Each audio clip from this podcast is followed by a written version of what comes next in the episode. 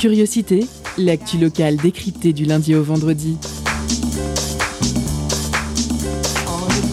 Pendant une heure, la rédaction de Prune écoute et questionne les acteurs du territoire. Curiosité, c'est sur Prune 92 FM de 18h à 19h. Et ça commence maintenant.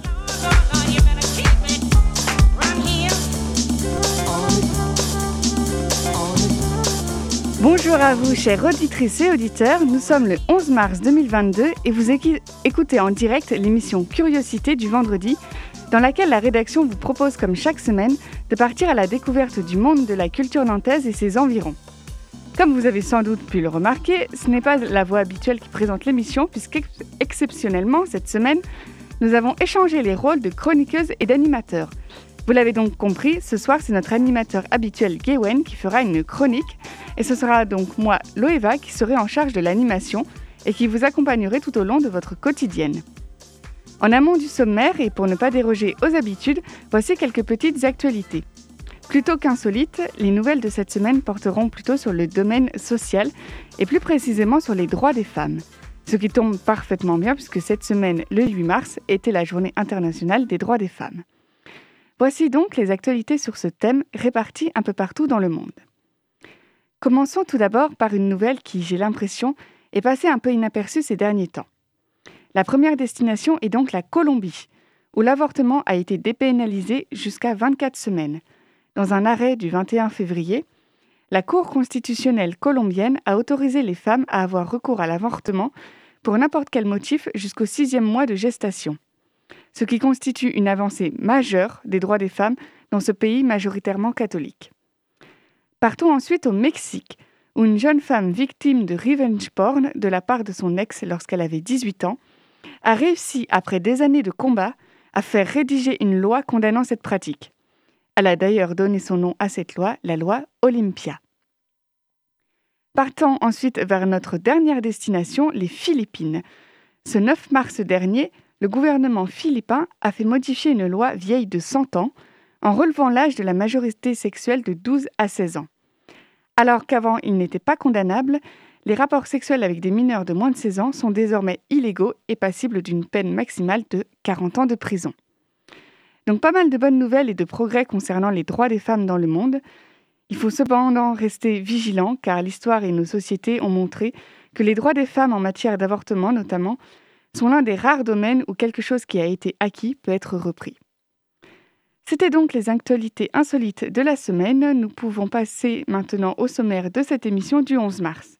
Dans cette quotidienne, nous accueillons Juliette Pédard à l'occasion du festival Handiclap. Elle sera interviewée par Charline. Bonsoir Charline. Bonsoir Loéva. Pour la seconde interview, nous allons retrouver le réalisateur nantais Eliane Jacquemet. L'interview sera réalisée par Alexis.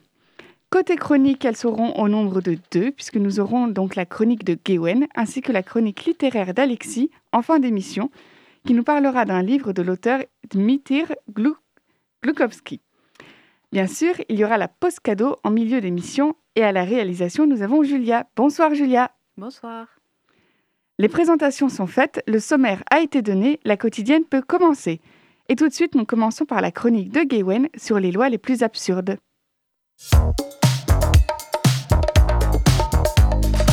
Étonnante, perspicace, amusante, actuelle, les chroniques de curiosité.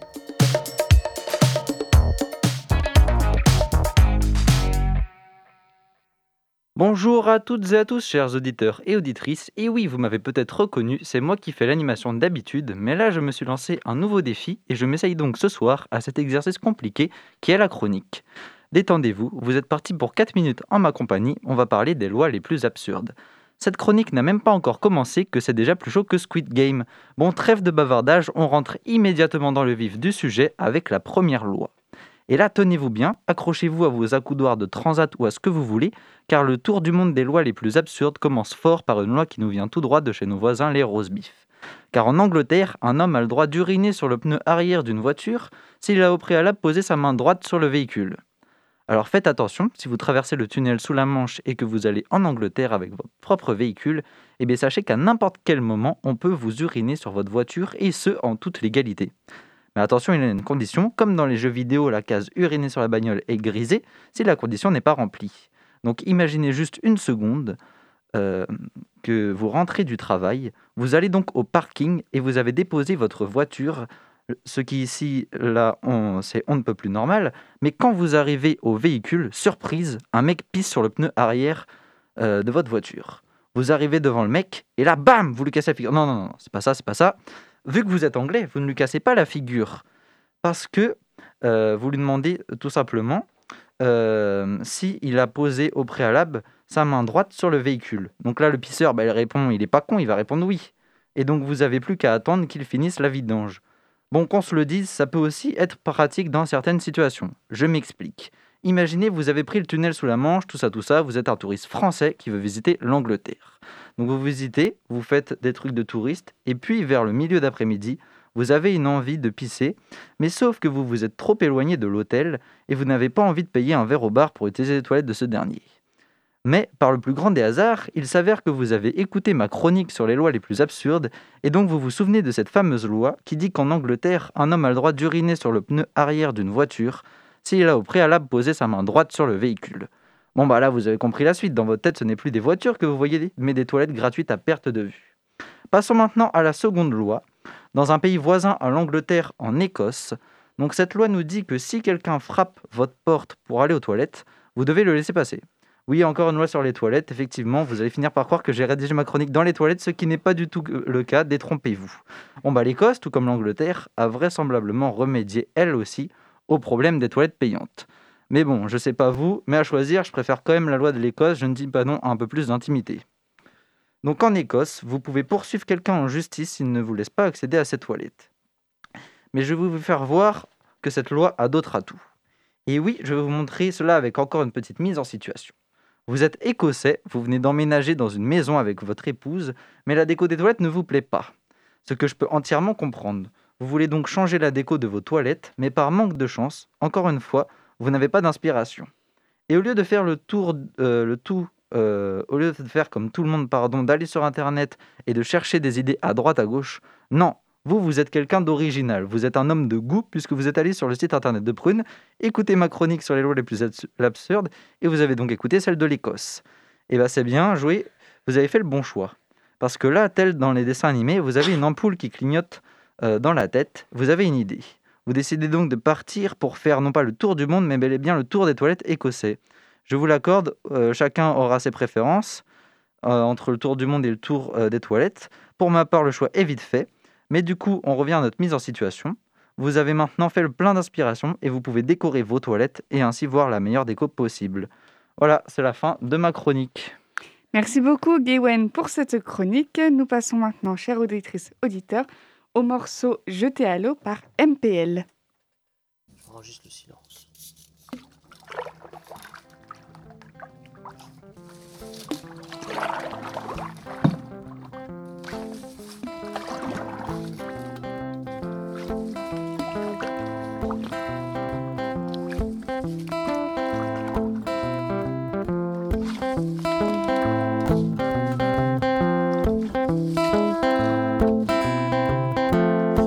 Mourir noyé que vivre bridé. La ville, j'étais pas doué pour ça. Mais il n'aurait pas dû me pousser, je dérive comme un bout de bois. D'ici les façades de western paraissent encore plus fausses qu'en haut. Les hommes en costard noir et terne traversent les ponts, courbent le dos. Oh.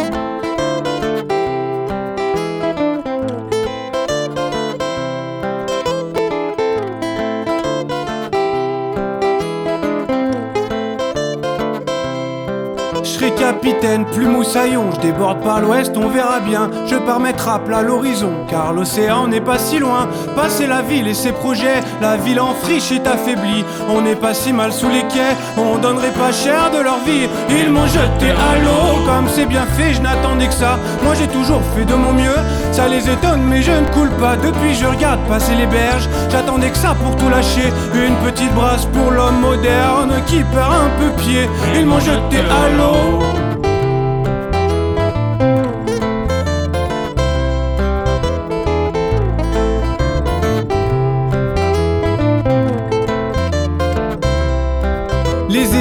Remplace les grues dans un changement d'échelle brutal. Toujours pas de traces des disparus, je garde l'œil et le moral. Les berges que les marées inondent dans les marais, nature et reine, plus un être humain à la ronde. On redevient sauvage sans peine. Oh.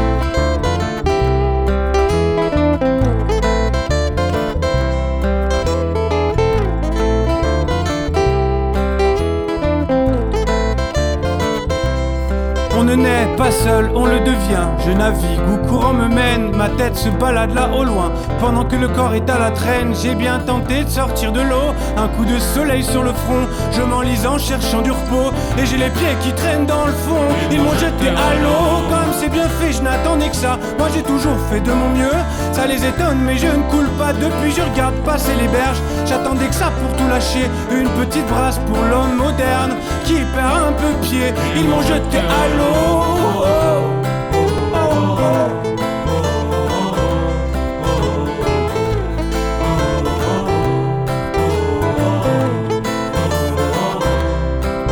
Et la mer s'ouvre brusquement au détour d'un dernier virage. Je n'hésiterai pas longtemps, c'est l'Amérique ou le rivage. Je serais allé aussi loin que la raison me le permet. Et puis je n'ai pas les moyens. Ici au moins les gens sont vrais. Ils m'ont jeté à l'eau comme c'est bien fait, je n'attendais que ça. Moi j'ai toujours fait de mon mieux. Ça les étonne, mais je ne coule pas. Depuis je regarde passer les berges. J'attendais que ça pour tout lâcher. Une petite brasse pour l'homme moderne qui perd un peu pied. Ils m'ont jeté à l'eau.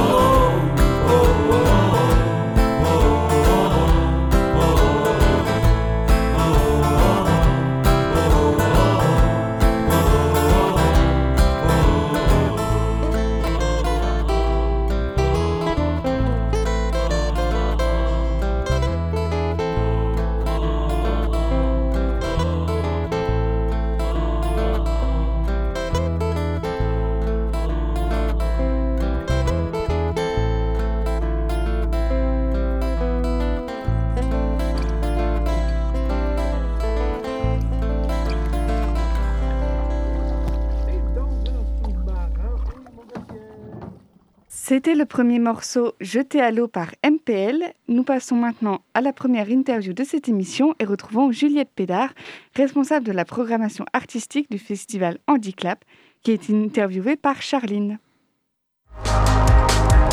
Culture, questions sociales et politiques, environnement, vie associative. On en parle maintenant dans l'entretien de curiosité.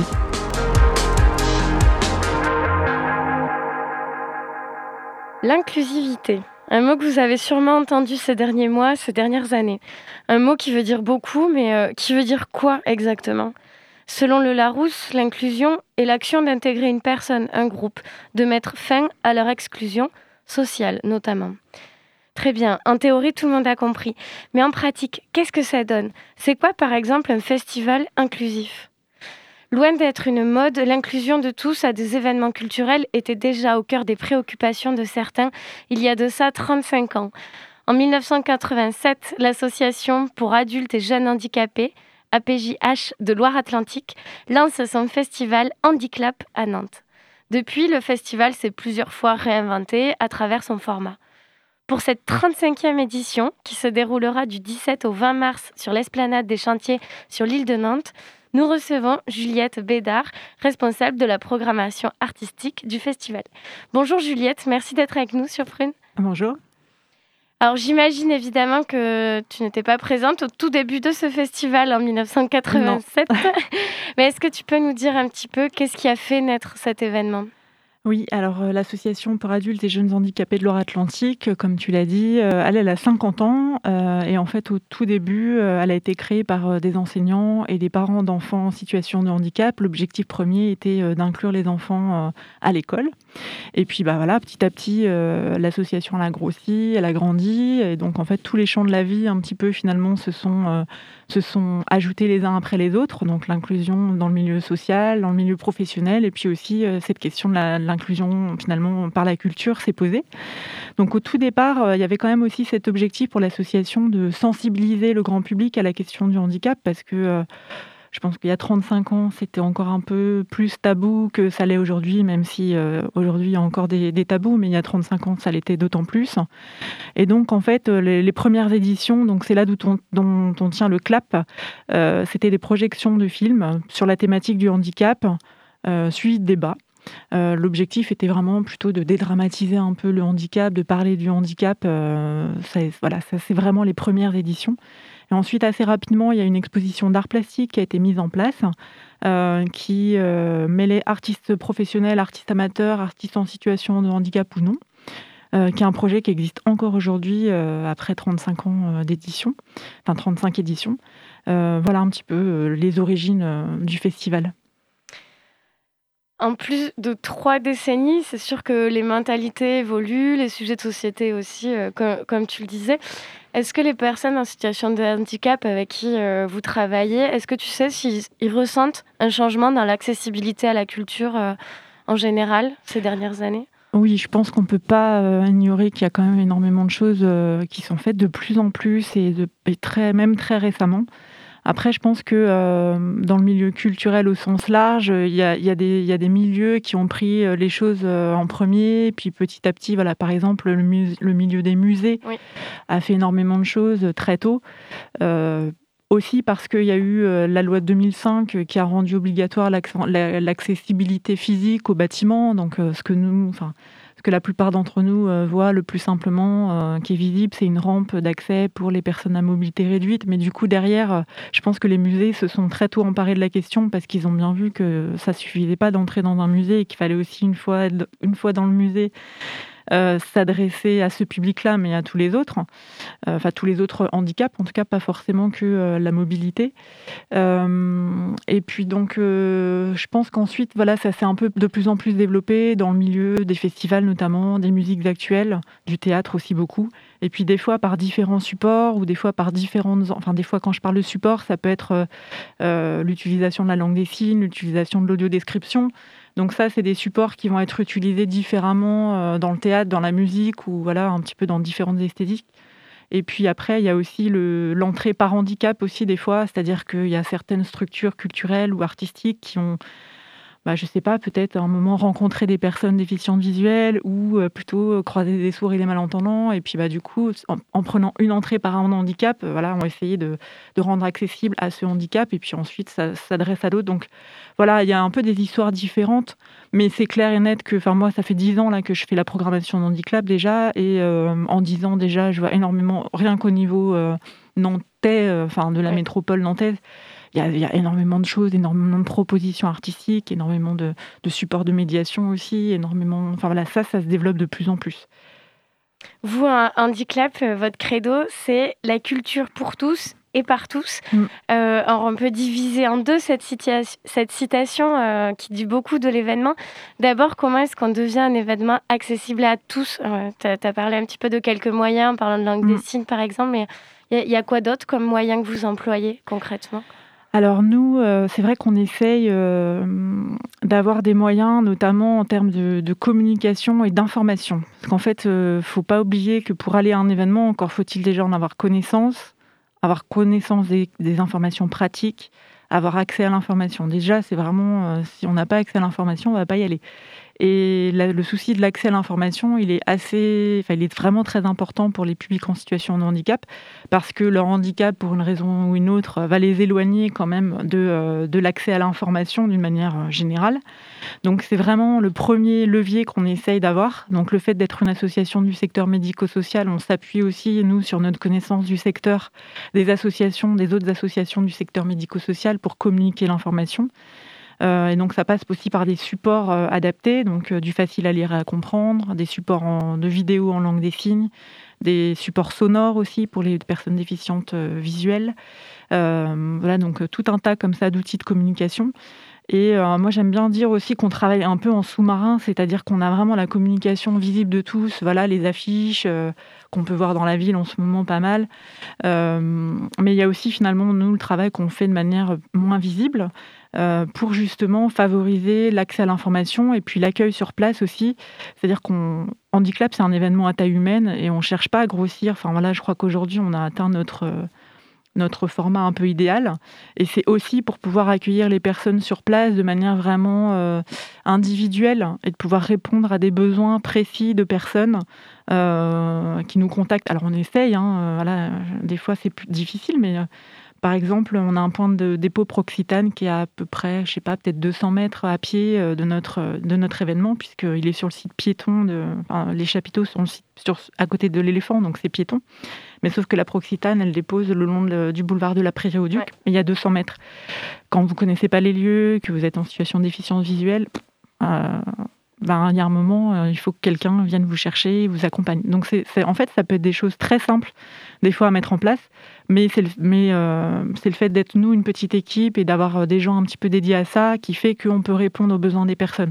Mais et le contact humain aussi, il est super important.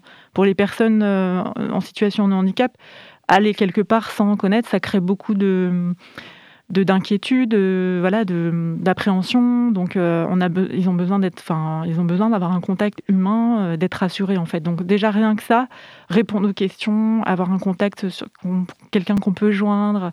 Voilà, donc c'est des petites choses comme ça, mais euh, c'est en ça aussi qu'on, c'est pas forcément visible, mais c'est en ça que nous on essaie de favoriser l'accès à l'information et puis aussi à notre événement au-delà des spectacles qui peuvent être accessibles.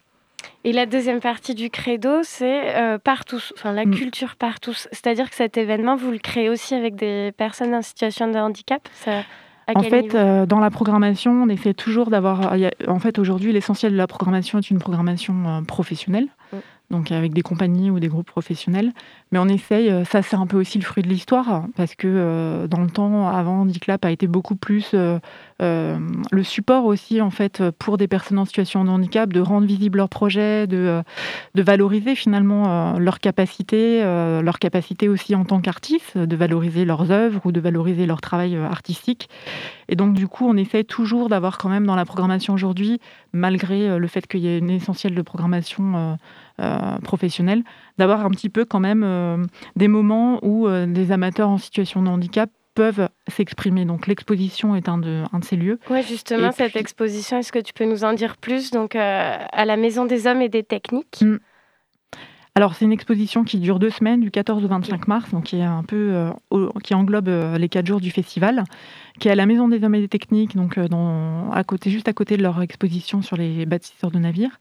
Et c'est une, exposition qui mêle artistes professionnels, artistes en situation de handicap, euh, c'est un endroit où euh, justement les, euh, établissements médico-sociaux, en fait, bah, ils, travaillent tout au long de l'année sur la thématique qui est donc déformée, transformée, exprimée sur cette année 2022.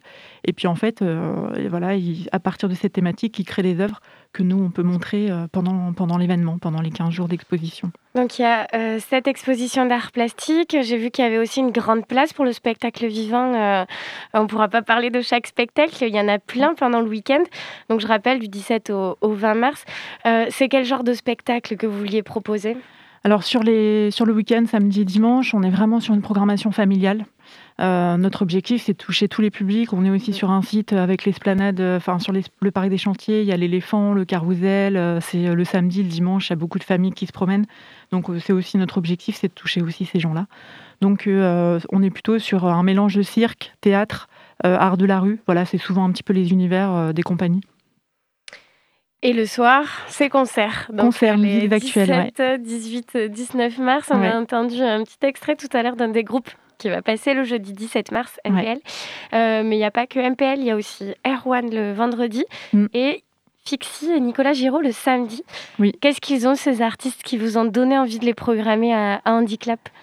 Euh, Alors, euh, tout simplement, c'est des rencontres, des coups de cœur. Des, voilà, c'est mon, mon travail de programmatrice, moi, d'aller chercher aussi voilà, ce genre de programmation. L'objectif, c'est de de toucher un plus grand, un, voilà, le plus grand nombre possible. Erwan, c'est le chanteur de Java qui fait aussi partie des Soviets suprêmes. Donc là, c'est un projet solo. Et Tempo Tempo, c'est un hommage à Tony Allen fait par Fixie et Nicolas Géraud. Euh, pour la petite info en plus, on va audio décrire le concert euh, de Erwan, donc le vendredi soir. Donc là, c'est pour les personnes déficientes visuelles. Euh, voilà, Super. Donc il y aura, euh, je rappelle, l'exposition, les spectacles l'après-midi, les concerts le soir. Euh, est-ce qu'il y a un billet pour tout? Euh, Comment ça se passe? Alors non, on fait pas de passe 4 jours. non, il y a des soirées, enfin voilà, il y a des places pour toutes les soirées. Ensuite, on fait un pass samedi, un pass dimanche. Et sinon, on est sur, sur le samedi-dimanche, on est à 12 euros en tarif plein, 8 euros en tarif réduit sur les spectacles. Et puis les soirées, c'est un petit peu plus cher. Mais non, il n'y a pas de passe 4 jours. Hein. Oui, ça marche. Ok. Bon, ben, merci beaucoup, euh, Juliette Pédard, euh, d'avoir répondu à toutes nos questions. Je rappelle que toutes les infos sur le festival Handiclap sont à retrouver sur handiclap.fr et que ça se déroulera du 17 au 20 mars sur l'esplanade des chantiers sur l'île de Nantes. Merci. C'était Charline qui interviewait Juliette Pédard, qui est la responsable artistique de la programmation du festival Handiclap. Merci à elle d'avoir participé à cette interview. Nous passons maintenant, chères auditrices, auditeurs, à la pause cadeau. Concert, spectacle, cinéma. Tout de suite, Prune comble ta soif de culture avec la pause cadeau.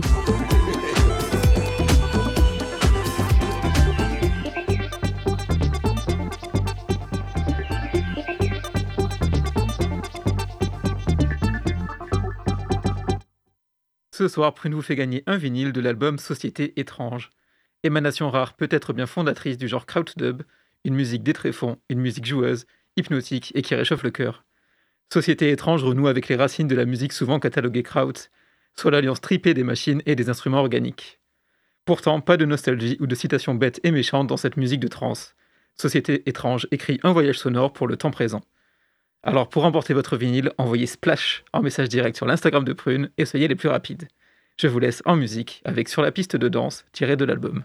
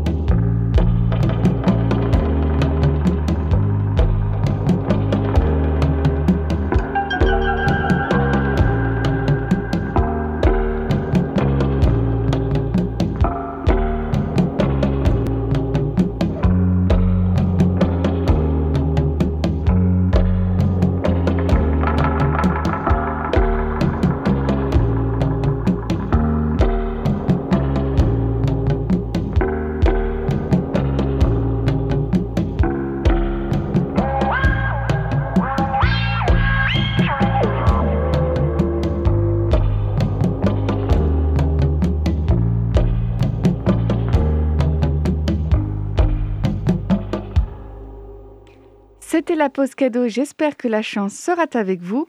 Nous poursuivons maintenant l'émission avec l'interview d'Elian Jacquemet, qui est un réalisateur nantais. Il a récemment sorti un court-métrage intitulé Ragusa, dont l'histoire se déroule à l'étranger. Il est d'ailleurs accompagné des acteurs Gilles Simona et Pomme Balieros. Cependant, ce court-métrage a une spécialité bien particulière, je ne vous en dis pas plus. Nous allons tout de suite écouter cet entretien animé par Alexis. Focus sur une initiative, un événement, un engagement. C'est le zoom de la rédaction.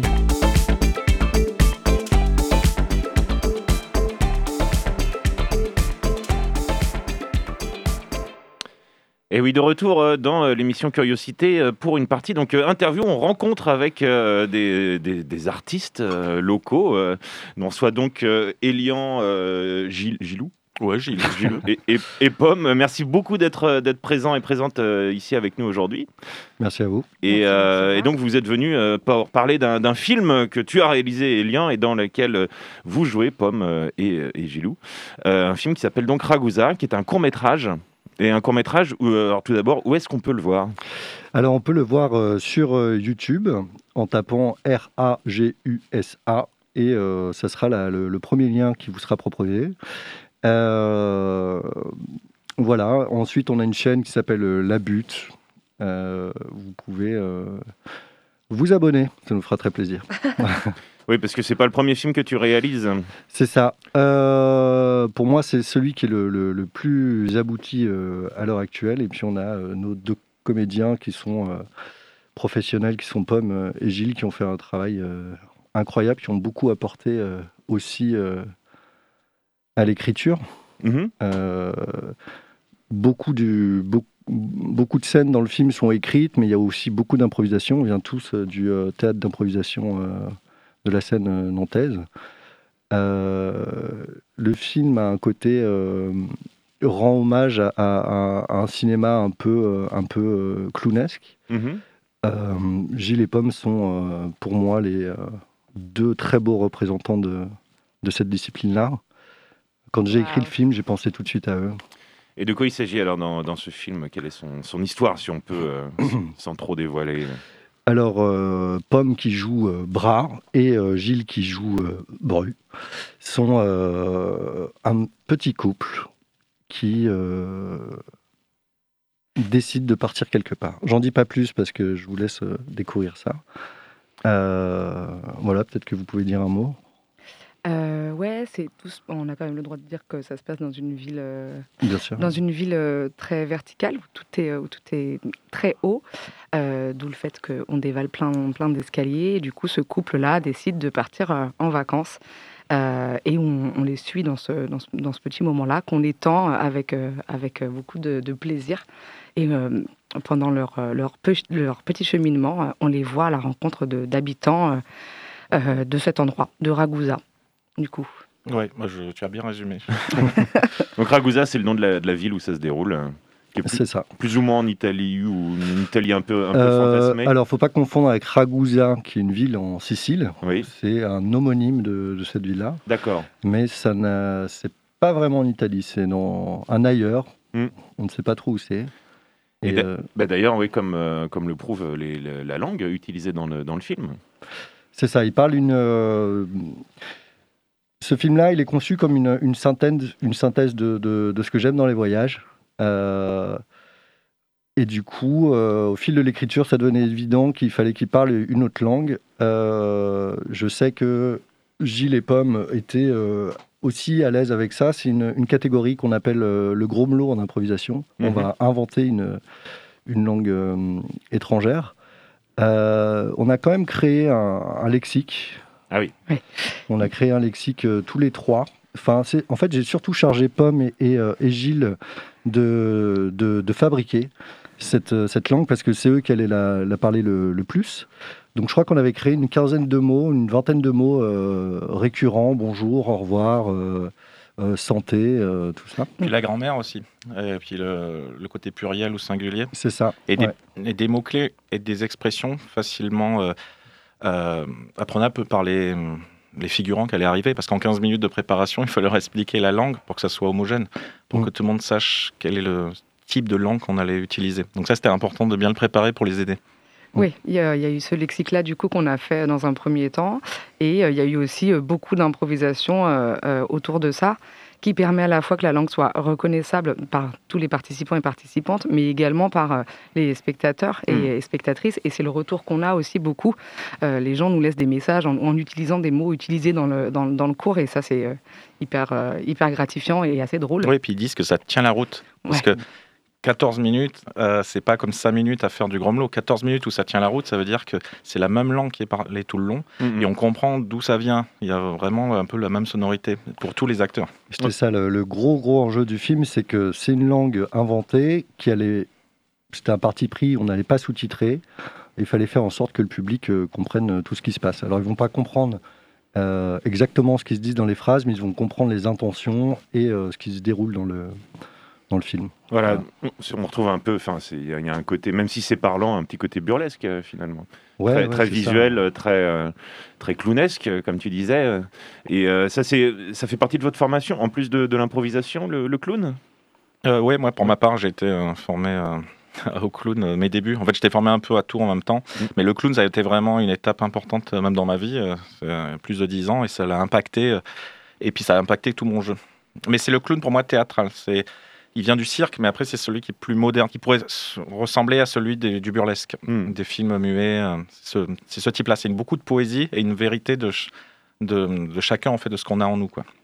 Ouais, c'est ça. Puis moi aussi, j'ai euh, été formée au, burlesque euh, au samovar et c'est quelque chose qui, à la fois dans le jeu et à la fois dans, dans cette langue qu'on a, qu'on a tenté d'inventer, enfin qu'on a inventé, qui crée une universalité aussi, qui fait que en fait, ce, ce, film-là, on peut le regarder qu'on soit slave, anglais de, tous les pays. Quoi. Euh, et il y a des sonorités, évidemment, qui viennent euh, de, pays slaves, justement, ou de pays euh, plus méditerranéens. Et voilà. Et il y a aussi ce truc-là où donc ils ont énormément apporté dans le justement dans la gestuelle. Je prends, je choisis Pomme et Gilles parce que je sais que visuellement ils vont pouvoir apporter des choses qui vont nourrir l'histoire. Mm. Euh, et, c'est ce qu'ils ont fait. J'ai un peu perdu le fil de ce que je voulais dire. non, mais peut-être l'apport du clown. Sur l'apport du clown, oui, voilà. La poésie de ce clown et euh, pour l'univers que tu voulais donner à l'ambiance du film. C'était aussi, en tant que, euh, que, amateur de, cinéma, rendre un petit hommage.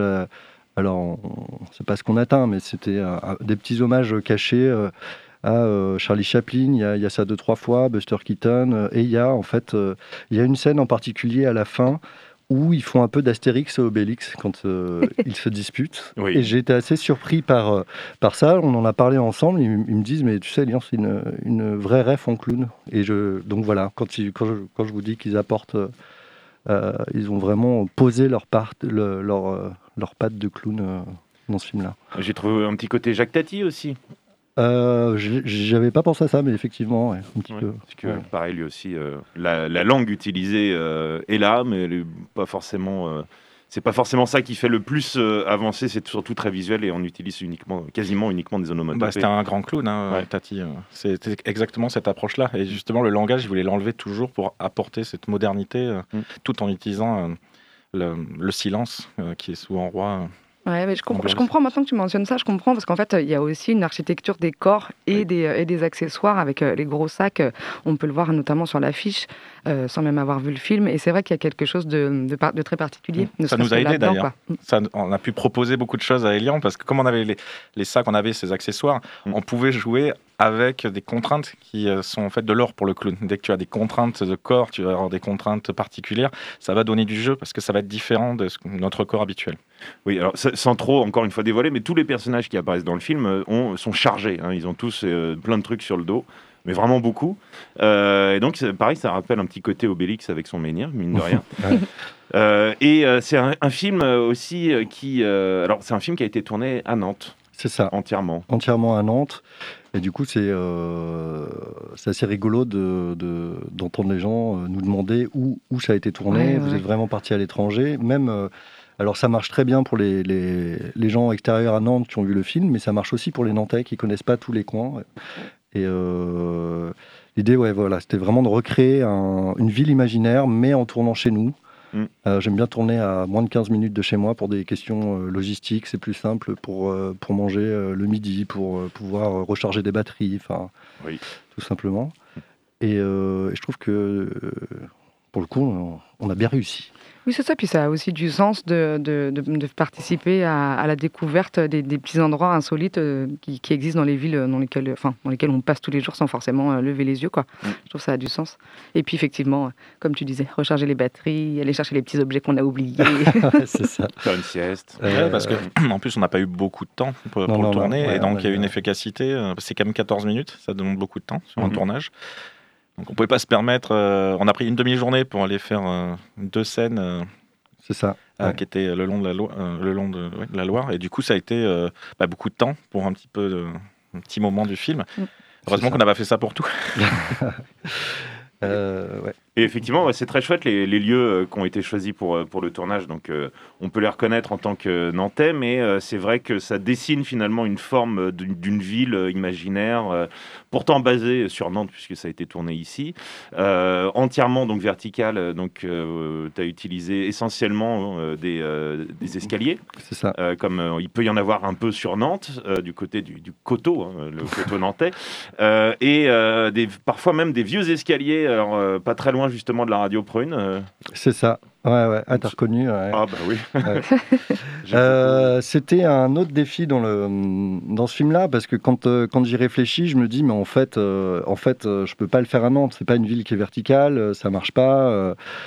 faudrait que j'emmène mon équipe bah, soit à Ragusa en Sicile, où est née l'idée du film, parce que c'est vraiment une ville où, où je suis allé. Et puis euh, finalement, on en revient toujours au budget et tout. Et je me balade, donc je fais mes petits repérages. Je me rends compte qu'il y a plein d'escaliers qui sont en fait tout à fait, euh, tout à fait sympa. Et si, on, si, je, si je mixe ça avec, euh, avec des plans au drone que j'avais fait quand j'étais là-bas, je me dis, tiens, ça peut marcher.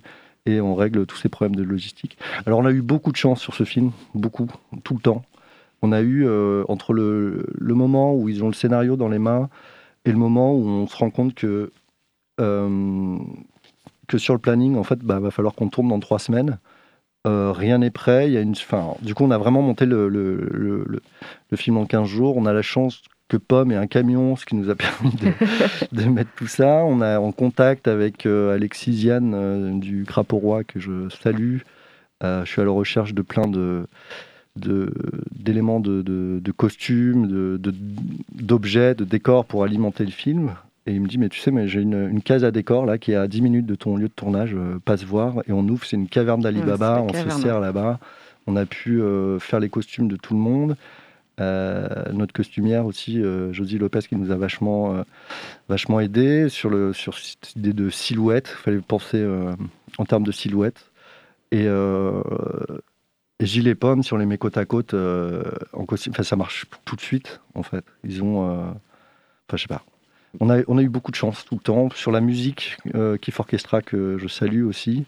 On avait des problèmes de droit sur une musique qu'on utilisait. Et puis, euh, finalement, un ami, bah, Bertrand, que tu connais, Alexis, j'ai vu, j'ai vu un groupe de musique qui sont très cool, là, sur Nantes, qui s'appelle Kif Orchestra. Appelle-les, ils font de la musique euh, un peu des Balkans, ça pourrait coller à ton film, envoie-leur un message, passe un coup de fil et ça se fait. Et, euh, et cette musique n'a pas été composée pour le film. C'est un, morceau qu'ils nous ont donné. Et lorsque je le mets sur le banc de montage, tout colle parfaitement à, la, seconde près. J'ai réglé mon, mon montage à une seconde près. C'est incroyable. On a eu vraiment beaucoup de chance sur euh, toutes les étapes. Et il y a aussi, euh, je pense que vous êtes euh, d'accord avec ça, on a, on a tourné en, en juin l'année dernière, je crois. C'est ça Ouais, c'était ça. On, on, sort de deux ans de confinement où donc, on est avec des comédiens euh, où tout le monde est en manque de projet, il se passe rien depuis des mois, on n'a pas le droit de sortir et tout. Et en fait, quand je propose ça, ils sont d'accord tout de suite, bah ils sont super chauds. Et en fait, on est tous super heureux de pouvoir faire un truc. Donc, je trouve que ça se ressent aussi l'énergie dans ce film-là de, de, de, se dire bah, faisons un truc cool, quoi. Bah ouais, parce que c'est un film très positif, finalement. C'est ça, bienveillant, c'est ce que je voulais. Assez poétique et euh, drôle et, euh, et, assez, assez lumineux, mine de rien. Merci. Enfin, déjà parce que ça a été tourné en juin, mais euh, aussi pour, dans ce que ça raconte, c'est très... très, très agréable. C'était tourné en juin. Le premier jour du, le premier jour du tournage, il faisait 8 degrés, il pleuvait, on me mettait des pulls, j'avais les bras bleus. Euh. les, deux jours du, les, deux, les deux autres jours de tournage sont, étaient plus cléments en termes de, en termes de météo, mais, mais c'est vrai que le sortir maintenant, on, s'est dit que ça, en fait, ça avait plein de sens et les retours qu'on a, c'est que ah ouais, un film qui fait du bien, la sortie de l'hiver, qui donne envie de, qui, annonce le printemps et qui lui donne un peu de chaleur, c'est un truc un peu loufoque et drôlatique comme ça, ça fonctionne très très bien. Ouais, ça a été hyper bien accueilli. Mmh. On est très content, contente. Et du coup, ça change un petit peu, alors, euh, parce que on, peut aussi vous conseiller, vous, euh, auditeurs, auditrices, de regarder les autres films euh, que tu as réalisés. Ça change un petit peu de, du projet, enfin, d'un des projets précédents qui s'appelait Wurst. c'est ça. Alors, c'est rigolo parce que Wurst, ça raconte, donc c'est deux ans avant, avant tout ça. Wurst, donc c'est une, une, web série où on a, on a trois épisodes. en fait, Wurst, ça parle de, de, de la guerre et c'est des mecs qui sont confinés et il y a une pandémie qui arrive. Et finalement, euh, deux ans après, euh, je me dis, est-ce que j'ai envie de continuer ça euh, bah, Pas tellement. Là, j'ai envie de sortir de chez moi et de proposer un truc beaucoup plus lumineux. Et, voilà, il y, a aussi ce truc de... On, m'empêche de voyager depuis deux ans. j'ai envie, de, envie de faire un, un, truc sur le voyage, quoi. Et du coup, c'est le, le, résultat, c'est ce film, donc Ragusa. Euh, qui, euh, que vous pouvez regarder dès maintenant, euh, dès tout de suite sur donc YouTube. C'est ça. Tapez Ragusa, R-A-G-U-S-A. Et puis, bah, n'hésitez pas à regarder les, les, autres films qui sont disponibles sur cette, sur cette chaîne, La Butte. et puis, bah, on, vous, on vous remercie beaucoup, Gilou, Pomme et, Elian, d'être venus présenter le film. Puis, on vous remercie aussi pour le film lui-même. Yes, merci. merci, beaucoup. Et puis, ce qui va être un peu diffusé, est-ce qu'il y aura des, des projections peut-être? Là, la prochaine étape, on aimerait bien le, Présenter en festival. C'est ça. Euh, une diffusion, on y pense peut-être euh, dans un cadre euh, local, ça serait, ça serait sympa s'il y a d'autres choses qui sont proposées.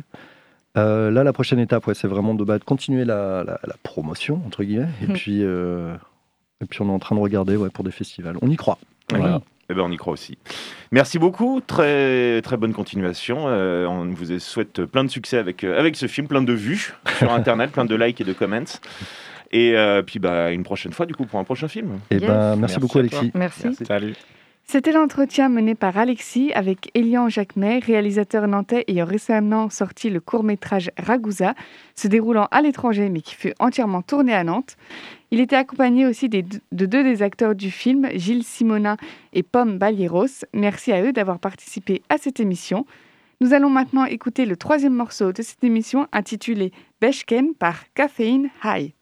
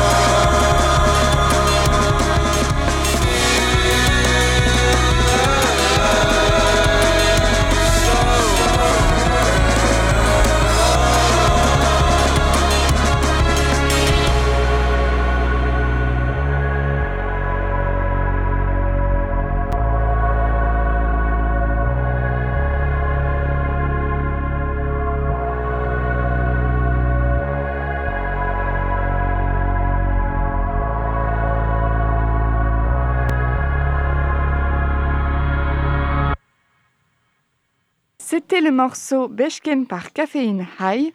Nous passons maintenant à la chronique littéraire d'Alexis qui va nous parler du livre Texto de l'auteur Dmitri Glukovsky. Et pour le coup, Alexis, ta chronique littéraire s'ancre aussi dans l'actualité puisque l'auteur est de nationalité russe et nous allons le voir, pas un très fervent admirateur de Poutine.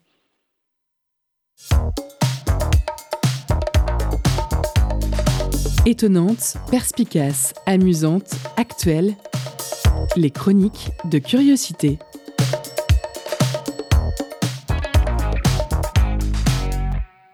Et eh oui, donc euh, pour cette chronique littéraire, euh, je vais vous parler d'un livre donc, de cet auteur russe qui s'appelle Dmitri Glukovsky. C'était pas mal.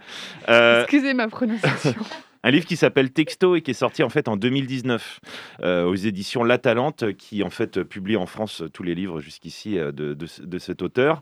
Euh, Dmitri Glukovsky, alors pourquoi j'en parle? Bah, Évidemment à cause de, l'actualité, parce que c'est pas un, livre extrêmement récent, enfin il a, il a juste 3, ans, mais c'est parce que bah, justement aujourd'hui Dmitri Glukovsky est, est revenu dans l'actualité, pas pour ses livres, mais parce qu'il a signé une tribune il y, a, le 7 mars, donc il y a quelques jours, dans, dans Libération qui s'intitule Nous les Russes, maintenant nous savons. Et euh, c'est bien entendu euh, une tribune anti-Poutine, anti-guerre, etc. Et qui parle euh, bah, de ce que c'est que de vivre aujourd'hui dans le régime de Poutine et d'être finalement un peu impuissant face à cette débauche d'agressivité et, cette, et cette guerre. et justement, en plus, il explique d'où ça vient. Cette, c'est pas seulement une impuissance, c'est un peu même une indolence. Euh, il est très critique vis-à-vis de son, propre peuple. Une indolence, euh, comme s'ils étaient habitués à courber les chines et à, voilà et à comment dire et à subir euh, des gouvernements successifs qui, sont, voilà, qui ont été assez, assez régulièrement, hélas, tout au long du XXe siècle et jusqu'à aujourd'hui, des régimes totalitaires. L'histoire de Texto, c'est celle d'un jeune russe qui est un ancien, ancien tolard qui a été condamné à tort, condamné à tort par un, un policier qui, qui, lui a mis de la, drogue sur lui, puis ensuite qui, qui l'a accusé, euh, alors qu'il n'avait bien sûr rien fait. Euh, et il passe plusieurs années en Sibérie, hein, oui, parce qu'il n'y a plus euh, exactement les goulags comme à l'époque soviétique, mais il y a un peu l'équivalent d'aujourd'hui. donc il passe, je crois, sept ans comme ça en détention dans des conditions absolument atroces. Puis il revient quand même à la vie. la situation d'anciens détenus en Russie, c'est pas simple, c'est-à-dire que bah, voilà, c'est très difficile de, de retrouver une vie, une vie normale. C'est d'autant plus euh, euh, navrant, bien sûr, dans ce livre, puisqu'il est condamné à tort. Mais il va finir par euh, retrouver son tortionnaire et se venger sur lui de manière assez, assez violente. La violence engrange la violence. Euh, et puis, il va s'approprier son téléphone portable. Il récupère euh, son téléphone, le téléphone du, tortionnaire. Euh, il va se l'approprier et puis petit à petit, via justement ce téléphone et les interactions avec le carnet d'adresse du, flic, eh bien, il va s'approprier petit à petit la vie et prendre un peu sa place comme ça. Alors, par virtuellement, puis pas que euh, vers, euh, euh, vers la fin. et bah, c'est un, un, livre absolument pessimiste, absolument tragique, très sombre. donc, c'est pas hyper drôle à lire, mais c'est par contre très important parce que justement, déjà, je vous encourage de lire cette tribune de, Dmitri Glukowski dans, dans l'IB.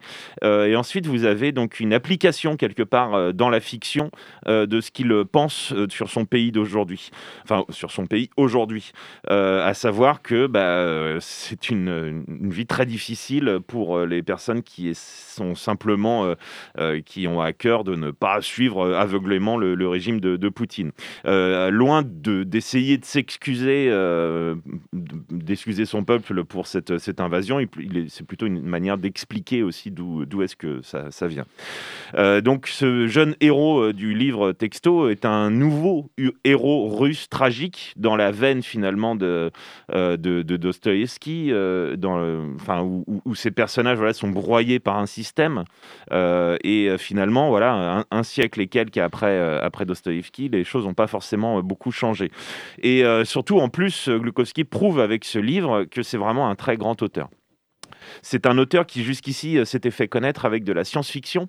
Alors vous connaissez peut-être puisque il a, c'est lui qui est, c'est lui qui a créé l'univers Métro 2033. Je dis univers parce que Métro 2033, il en a il en a écrit trois 2034, 35. Euh, et ensuite, il a et ça se passe, c'est un des romans post-apocalyptiques, donc après une guerre nucléaire. pareil, c'est un peu sinistre, mais ça arrive très souvent dans la SF. Euh, après un hiver nucléaire, donc les, euh, la, population de Moscou s'est réfugiée, enfin survivante en tout cas, s'est réfugiée dans les dans les couloirs du métro, qui est un métro énorme. Hein. Moscou est une très grande ville et c'est l'un des seuls métros au monde qui a été construit donc plutôt deuxième moitié du XXe siècle comme un, abri, anti-atomique, en plus d'être un métro. Euh, donc, il est effectivement euh, assez logique de, se planquer là-dedans. Euh, et donc, à l'intérieur de ce métro, bah, une nouvelle société, pas forcément égalitaire, bien sûr, s'est mise en place. vous avez un petit côté Mad Max, qui est quand même la référence du post-apocalyptique, mais sous terre, avec en plus, puisqu'il y a le nucléaire qui est passé par là, des mutants. Et c'est vraiment, c'est des super bouquins, je vous les conseille. Et en plus, donc, c'est tout un univers, puisqu'il a encouragé euh, la fanfiction, euh, donc les, fictions écrites par des, par des fans, des aficionados des, bouquins, euh, et qui sont publiés, s'ils sont bons, ces, livres, ils sont publiés sur, le, sur son site, et puis les meilleurs encore sont, vraiment, sont ensuite publiés en bouquin. Il y a même un auteur français vendéen, qu'on salue, Pierre Bordage, édité aussi par, par La Talente la plupart du temps, qui, a, qui s'est approprié ça pour faire un métro 2033 dans Paris. Euh, et c'était très chouette. Il y en a eu deux pour le moment, rive, gauche et rive droite. Et il y a le troisième, Cité, qui va sortir bientôt, toujours chez, chez La Talente.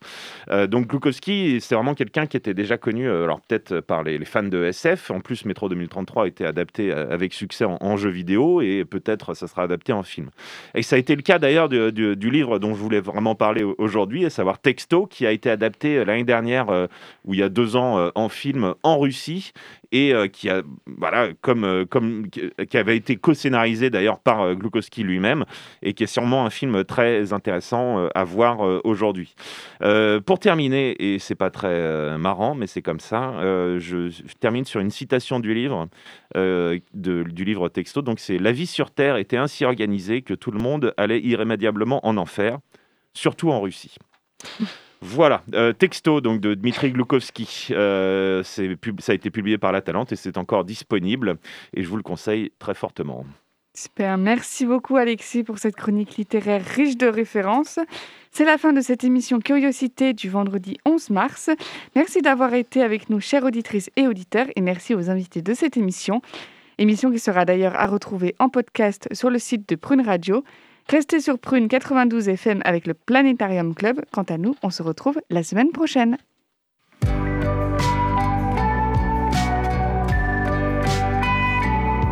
Pour écouter ou réécouter Curiosité, rendez-vous sur le www.prune.net.